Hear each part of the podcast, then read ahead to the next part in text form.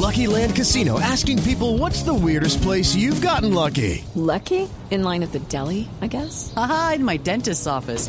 More than once, actually. Do I have to say? Yes, you do. In the car before my kids' PTA meeting. Really? Yes. Excuse me, what's the weirdest place you've gotten lucky? I never win and tell. Well, there you have it. You can get lucky anywhere playing at LuckyLandSlots.com. Play for free right now. Are you feeling lucky? No purchase necessary. Void where prohibited by law. 18 plus. Terms and conditions apply. See website for details. 10 de la mañana, 37 minutos. Fernando Rojas es asesor del tema de movilidad del equipo de trabajo de la oficina de Juan Carlos Flores. Bienvenido, Fernando. Ricardo, muy buenos días a Nelson, a Lupi, eh, también feliz Día de la Mujer, Muchas gracias. eh, que disfrute, ¿es la prim- el primer hijo? ¿La primera hija o? no, la segunda. La segunda, bueno, entonces ya mayor motivo de celebración y pues para todos los oyentes también. Fernando, eh, estudios avanzados de movilidad en Brasil, nos contaban. Sí, eh, hice la ma- una maestría en gestión urbana en Curitiba, que es de donde sale El proyecto de de Transmilenio donde para sale el Colombia. proyecto Transmilenio y Bom dia, bem-vindo. Buen día, obrigado. Eh, va a ser sede también de Mundial, Sí. si logran terminar el, la arena de la ya, Baixada. ya Ya hicieron la promesa, hicieron la promesa que lo van a cumplir. Dijeron, bueno, los europeos funcionan a un ritmo, los brasileños funcionamos a otro, pero vamos a cumplir. Es decir, si por allá llueve, por aquí no escampa. No, allá. Just- justamente en, en noviembre tuve la posibilidad de, de estar allá y vi el estadio y sí estaban realmente colgados. Eh, pero bueno, eso será otro tema en otro, en otro espacio. Pero sí, tuve la posibilidad de conocer algunas de las experiencias eh, de transporte en, en Brasil, que nos lleva una gran, digamos, eh, en tiempo nos lleva una, una gran ventaja. Una idea más o menos, eh, los problemas que nosotros estamos tratando de resolver ahora, creando empresas de transporte, ellos los enfrentaron más o menos hacia 1950, 1960. O sea que hay una diferencia de unos 40 años en estructurar las empresas de transporte para, para Claro, prestar porque el sistema integrado de transportes de ellos más o menos aparece en 1973. Arranca Imagi- i- Imagínense entonces la diferencia, casi 30, casi 40 años de diferencia. Claro, ellos llevan experimentando en ese tema ya El varios tema es que nosotros estamos acelerando en eso y lo que hace cuatro o cinco años yo decía y venía acá y decía, nah, los trancones de la avenida Paulista, Mm. los trancones de la avenida Ayrton Senna, eh, que, que- que toma una circunvalar para sacar el tráfico de, de Sao Paulo, eso- eso- esos son trancones, lo que tenemos aquí en Bogotá no es nada, pero hoy en día... Anoche lo que pasó en la autopista norte fue, fue el- infame. el martes, lo que Fue pasó cuando se colapsó la ciudad a raíz de la huelga que hubo en Subo y, al- y en el sur de la capital. No, pero había huelga en todo lado. Había huelga en todo lado. En todo lado. Juan Carlos, eh, no sé si nos metemos un poquito en el tecnicismo ya de qué está pasando y por qué está pasando lo que está pasando con Transmilenio. Eh, antes de expresarle, y como lo dije antes del break, el tema de eh, tener algunos paliativos con el caso de, del machismo que hay en Bogotá, que tenemos en nuestro país, y el tema de la agresión eh, de todo tipo a las mujeres que utilizan los sistemas de transporte masivos y usted nos complementa todos los sistemas de transporte que hay, que hay en el país. Particularmente empezaron unos ejercicios eh, cívicos, por así decirlo, en donde ciertos vagones eh, en ciertas horas, en ciertas rutas son exclusivos para mujeres, pero particularmente le- No, le es- expreso esto como bogotano. A mí me da pena, me da vergüenza eh, salir de mi ciudad y salir del país para decirle a la gente, en mi país nosotros somos eh, una sociedad tan atrasada, tan troglodita, que tenemos que poner a las Que mujeres separarlas. aparte en un bus urbano, en un eh, transmilenio, en lo que sea, porque no somos capaces de respetarlas, porque nos queda grande el respeto. A mí yo siento tristeza y vergüenza de que la sociedad en la cual yo estoy tenga que llegar a esos extremos. Sí, el asunto no es de segregación. Estos días he recordado una frase sabi- muy sabia de Albert Einstein, quien decía, uno no puede resolver un problema de la misma manera como él fue creado. El problema de la mujer se crea por la segregación, por la discriminación a la mujer. No podemos resolverlo discriminándola aún más. Es que la gran desgracia es que los tres últimos gobiernos de Bogotá mandaron de paseo la cultura ciudadana. Sí. Y mandaron de, de paseo los deberes. Los derechos son importantes. Hoy en día usted va con un niño pequeño a comprar ropa y el niño decide. Eso no es como cuando nos toca a nosotros, ¿cierto? Que a uno le decían, es Y va- esto, y es vaya esto. una palmada a ver qué le pasa a usted como padre. im- Imagínense, por Dios. Entonces, uno sutilmente trata de sugerir que este color de pronto no va con el otro. Y punto, no más. Es una sugerencia respetuosa y amigable. y hasta allí, pare, ¿cierto? Yo perdoné a mi mamá de la Sí. forma como me vestía Sí. de niño. Yo, yo la verdad, eso se superó. Sí, porque imagínense Sí, cómo sí, los vestían a los padres, ¿cierto? No, total, son cosas- son cosas que se superan. mayores. ¿Y se acuerda el famoso corte Humberto? Claro, total, universal, universal, con, con la máquina, rele y hágale. Sí, hoy usted ve a los Ronaldo niños. después hizo un homenaje, ¿no? Sí, el Campeonato Mundial del 2002. El paliativo, es, mi sí. mamá decía, mijito, qué lindo quedaste. Sí, Y yo, sí, sí, muy bien. Gracias, mamá, qué gusto el que tienes. ¿eh? Entonces, el, el, el, Lo digamos- malo fue que se quedó vistiendo igual. bueno, pero eso, es lo que llaman hoy clásico, el estilo clásico. Muchas Bien. gracias, don Juan Carlos. Bien, Ricardo. Entonces, el, el- el asunto es que regrese la cultura ciudadana, que regrese una ética de deberes también. Los derechos son importantes, pero han de ir acompañados siempre de deberes. Entonces, el- la, la violencia contra las mujeres necesitaríamos calles rosas, necesitaríamos parques rosas, necesitaríamos bares rosas. Pensemos en lo que aconteció, que ya lo olvidamos, en Andrés Carne de Res. Necesitaríamos parqueaderos rosas, Claro. necesitaríamos Andrés Carne de Res rosa. No, a ese, a ese ritmo, pues, ¿me No entiende? Digamos, es decir, todos sabemos que las mujeres son de Venus, los hombres somos de Marte, pero necesitamos que las energías de esos dos planetas se encuentren. Nos encontremos en Saturno. Exactamente, exactamente. La mujer ejerce un rol civilizador. Si nos negamos al rol civilizador de la mujer, y es que la mujer nos atenúa las pasiones, nos atenúa los impulsos, entonces es crucial devolver la cultura ciudadana. Para mí ese es un gesto, digamos, desesperado de un gobierno que ya se está yendo. Y luego el, el tema, como usted me pedía, pensar Transmilenio, digamos, ¿qué es lo que está ocurriendo técnicamente en Transmilenio? Técnicamente lo que ocurre es que Transmilenio es la empresa de buses más grande hoy que hay en el mundo, la más grande que hay en el mundo. Eh, eso significa que debe ser manejada con unos criterios muy sofisticados desde el punto de vista técnico. Cuando la crearon, nos la presentaron como una, como una empresa, la primera de buses en la historia del país, que iba a estar, digamos, coordinada desde un centro de control eh, automático a partir de los GPS que tiene cada bus. Pero los últimos gobiernos llegaron literalmente, no olvidemos que se nos olvida, para acabar con Transmilenio. Ajá. Porque dijeron que esto había que cambiarlo rápidamente por un metro. Rápidamente Sí. por un metro. Con esa idea llegó Garzón, con esa idea llegó Samuel, Samuel Moreno. Moreno.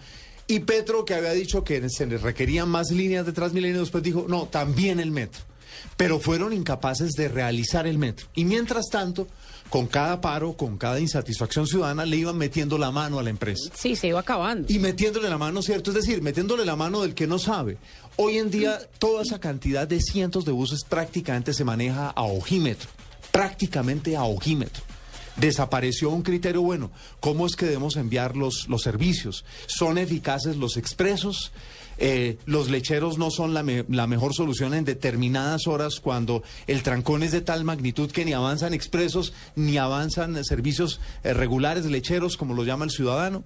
Entonces, hoy es una empresa que está manejada por un político. A mí me gusta ser franco, Ricardo. Sí. Yo prefiero, digamos, sentir, eh, sentirme apenado por lo que digo y no sentirme avergonzado por lo que Por digo. lo Son que dos cosas distintas. Una cosa es sentir pena y otra cosa es sentir ver- vergüenza. Eh, Petro le entregó Transmilenio a una persona que fracasó como gerente de la Aerocivil. El doctor San Clemente es un caballero, es una persona decentísima. No tengo, digamos, en el trato, siempre me parece un auténtico gentleman, como dicen. Sí. Pero él fracasó como gerente de la Aerocivil. El mejor, el mejor eh, evaluación de ese fracaso es lo que le pasa al aeropuerto todos los días. Es decir, hace un aeropuerto, nos dicen que va a ser la machera, la berraquera. Y cuando usted sale y ve otros aeropuertos del mundo, no más aquí el de Lima, usted dice, hombre, ¿por qué no pudieron hacer en Bogotá una cosa decente? El de Montevideo, una cosa bien ejemplo, hecha. una cosa Es- espectacular con relación Sí, al nuestro. que es una, cierto, que es, usted bien lo un sabe, país- es, un, un país de... Es Cundinamarca. Es la mitad de Bogotá. Sí. Todo Uruguay es la mitad de Bogotá. Y Montevideo, como usted lo sabe, es apenas menos de un tercio de Bogotá.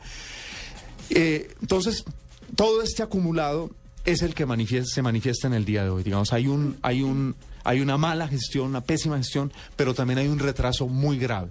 Y voy a repasar ese retraso, si usted Sí. me lo permite, rápidamente. Sí, claro, Juan Carlos. Luis Eduardo Garzón no construye una sola troncal nueva de Transmilenio y no solamente no hace eso, sino que deja contratadas dos, pero al final de su gobierno, ya para irse, es decir, cuando él ya personalmente no tenía que asumir las responsabilidades. Y una de esas troncales la deja a mocha, como decimos en Colombia, es decir, trunca, la de la décima séptima, la contrata solamente hasta el Museo Nacional.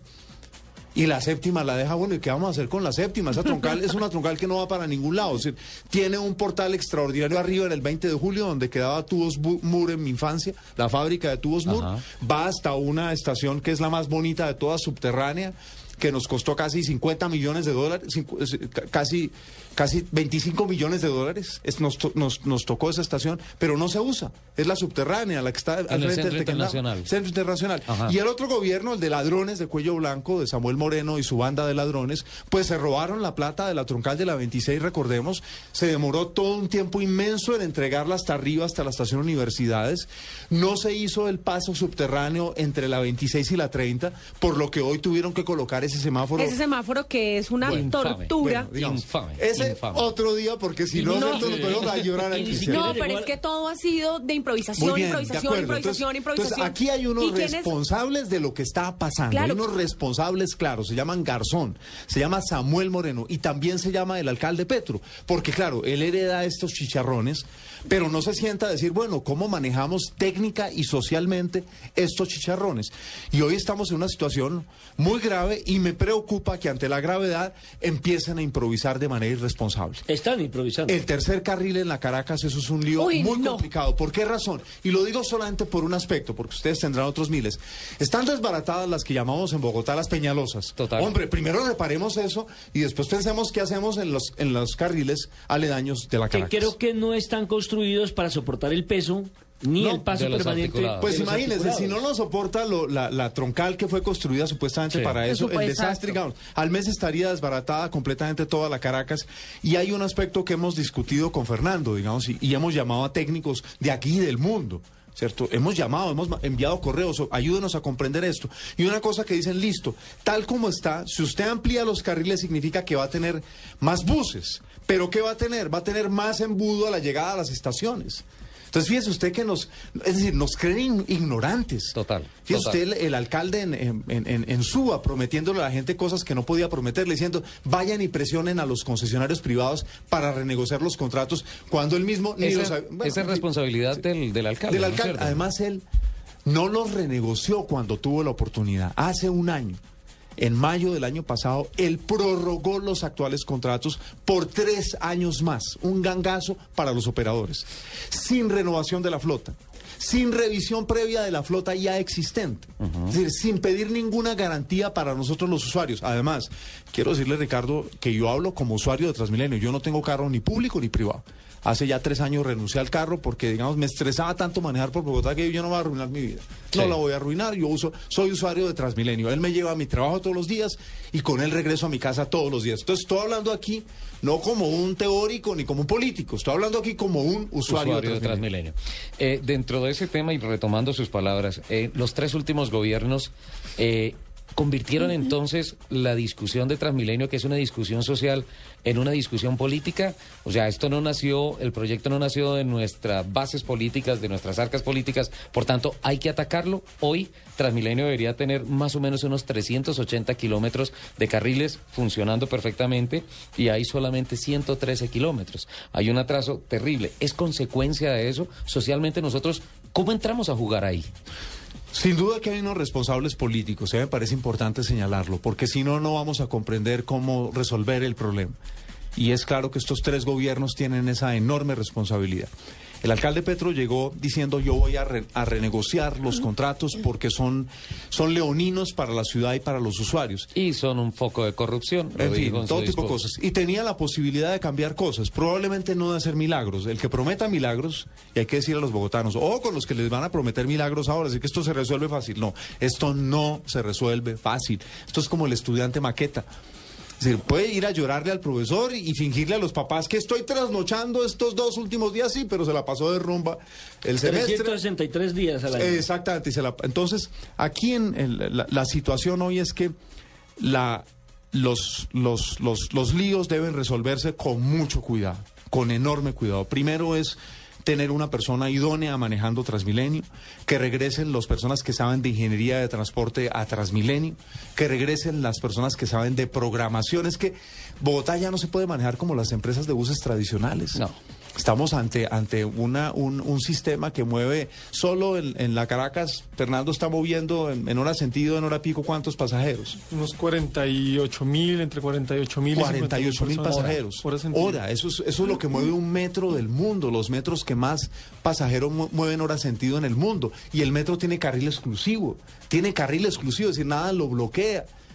Eh, luego está la entrada de 76 mil pasajeros cada día desde Suacha que entraron sin que se hubiese preparado el sistema. Entonces, se requiere manejar eso técnicamente. Se requiere, por supuesto, meterle todo el, el- el- el perrenque a la construcción del Transmilenio de la Boyacá, que por desgracia va a quedar mal contratado porque van a ser solo los carriles de Transmilenio sin ninguna obra de urbanismo ni de ingeniería. Es decir, es como si no hubiéramos aprendido de la experiencia Sí. pasada. Es decir, imagínense hacer hoy un Transmilenio como cuando hicimos el Transmilenio de la Caracas, por Dios.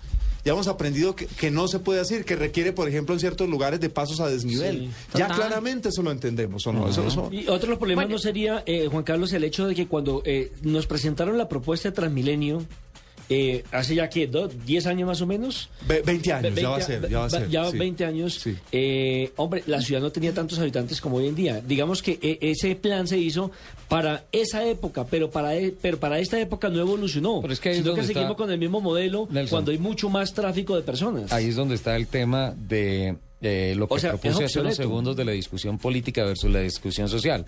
El tema Transmilenio no es un tema político de Bogotá, es un tema social, porque lo usamos todos. Y de ahí es donde viene, donde viene el retraso. Tal vez en ese momento pensó, dijo, la necesidad de Bogotá en estos momentos es esta, pero es un sistema que tiene que seguir creciendo, tiene que seguir evolucionando, porque si no se va a quedar. Y básicamente pasó ¿Y se lo que hoy en Sí. día está pasando. Ahí es, digamos, es importante recordar que, tal como lo presentó Peñalosa en su momento, parecía que esta era la única solución para los problemas del transporte en Bogotá. Ahí es donde está la equivocación de Peñalosa. Transmilenio debe estar acompañado de otras modalidades de transporte. Necesitamos también el metro. No es como proponían Garzón y Moreno y Petro, que era el, me- el Transmilenio o el metro. No, son los dos a la vez. Complementario, los Con trenes de cercanía. Claro, y, bus, y los buses, digamos. Hay, un- hay un lío también muy grave que es el sistema integrado de transporte. Eso quedó mal diseñado desde el principio. Digamos, ahí se metió un criterio técnico equivocado. Ser pensar que uno podía reformular desde un punto cero todo el transporte de Bogotá de una vez. Los sistemas de transporte son orgánicos. ¿Qué significa eso? Hay que irlos mejorando. Porque usted no puede pretender cambiarlos de un día a cero. Ya Santiago de Chile lo había intentado y eso fue un desastre en Santiago de Chile, teniendo metro Santiago de Chile. Entonces, el sistema integrado de transporte como está hoy va a transmilenizar el conjunto del transporte en Bogotá. Vamos a tener más bus, menos buses para los mismos pasajeros. Es decir, ojo con eso, porque nos están diciendo, no, es que Petro dice, es que la solución es acelerar el sistema integrado de transporte. El sistema integrado de transporte acelerado, tal como está concebido hoy, va a agravar los problemas, porque la gente va a estar desesperada metiéndose en unos pocos buses, entonces va a buscar Transmilenio, y Transmilenio es una columna vertebral que no va a aguantar todo eso. Entonces se requiere de reformulaciones prácticas, rápidas al sistema integrado de transporte ya hoy, ya en el día de hoy. Y se requiere, por supuesto, pedir la ayuda de la nación. La nación no puede estar cruzada de brazos frente a la crisis de Bogotá. Ninguna ciudad de- de- de- del mundo resuelve sus grandes problemas sin que la nación meta duro el hombro. Hoy, por ejemplo, para el metro, está planteado, hoy hay 50% de, re- de- de recursos de la nación y 50% de Bogotá. No le alcanza el bolsillo a Bogotá. No le alcanza, necesita que la nación le meta mucha más plata al tema del metro y que le metamos el acelerador a, su construcción. sabiendo que la experiencia administrativa del metro en el mundo es financieramente muy complicada, porque hay solamente casos del metro de Tokio, el metro de Nueva York y el metro de Londres que ya está funcionando 24 horas, que encuentran el punto de equilibrio, pero el resto, el 99% de los metros del mundo necesitan de la ayuda estatal, necesitan del subsidio estatal para poder hacer viable la operación. Fernando, eh, ¿En qué punto se encuentra, de acuerdo a la proyección de a la realidad de vías y a la proyección de población de Bogotá eh, en los próximos años, en qué punto, en qué porcentaje del problema nos encontramos? La, la situación es más complicada de lo que uno podría pensar en este momento, sobre todo porque, digamos, como lo estaba planteando ahora Juan Carlos, durante Peñalosa y durante, y durante Mocus teníamos una idea de construir cerca de 40 kilómetros de troncal en tres años y tres portales. Durante los cuatro años, ya era un gobierno de cuatro años de Lucho, de Samuel, digamos, no se construyó nada. Eh, en la de Samuel, pues, digamos, se arranca lo de, la, lo de la décima y la 26. Entonces ya eso nos generó un retraso, eh, digamos, de 8, 10, 12 años en, en la construcción de, de Transmilenio. Pero al mismo tiempo, que es una de las cosas más, más difíciles para nosotros, es que en la medida en que se fue deteriorando el servicio de Transmilenio, es donde más gente termina yéndose hacia el carro y hacia las motos.